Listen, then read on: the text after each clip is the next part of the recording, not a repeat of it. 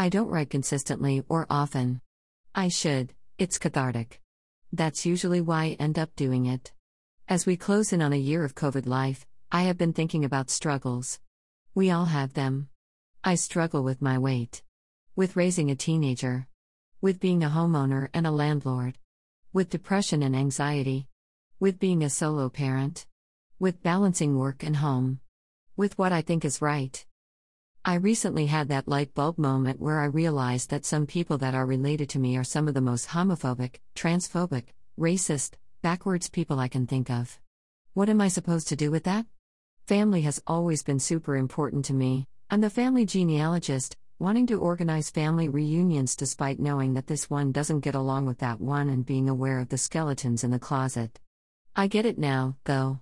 Blood is thicker than water, but that doesn't mean it's better. I shut these people down on my social media.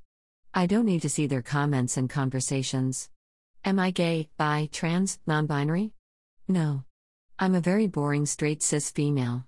But I'm passionate about LGBTQ rights and discrimination and feelings and wanting them to be viewed as normal. I don't know why.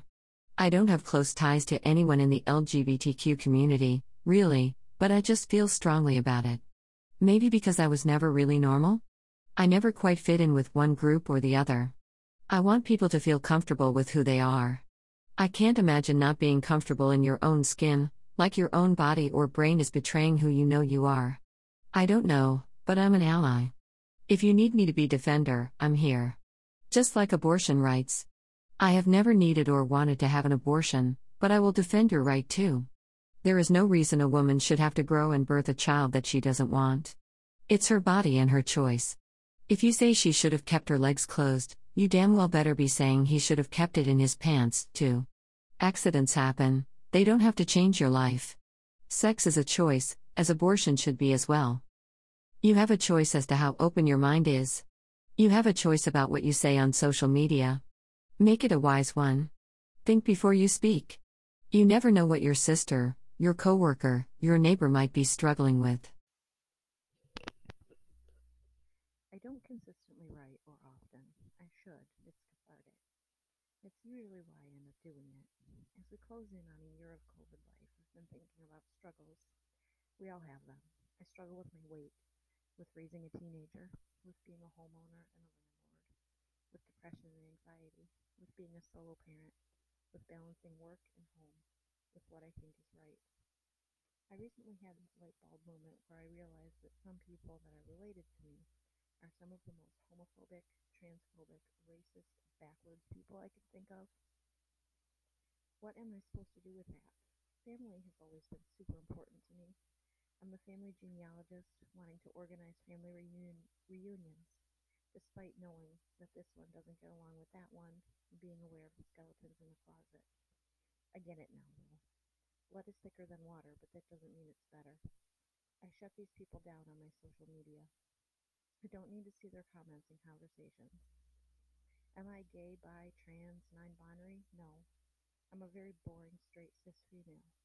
But I'm passionate about LGBTQ rights and discrimination and feelings and wanting them to be viewed as normal. I don't know why. I don't have close ties to anyone in the LGBTQ community, really, but I just feel strongly about it. Maybe because I was never really normal? I never quite fit in with one group or the other. I want people to feel comfortable with who they are. I can't imagine not being comfortable in your own skin, like your own body or your brain is betraying who you know you are. I don't know, but I'm an ally. If you need me to be a defender, I'm here. Just like abortion rights. I've never needed or wanted to have an abortion, but I'll defend your right too. There is no reason a woman should have to grow and birth a child that she doesn't want.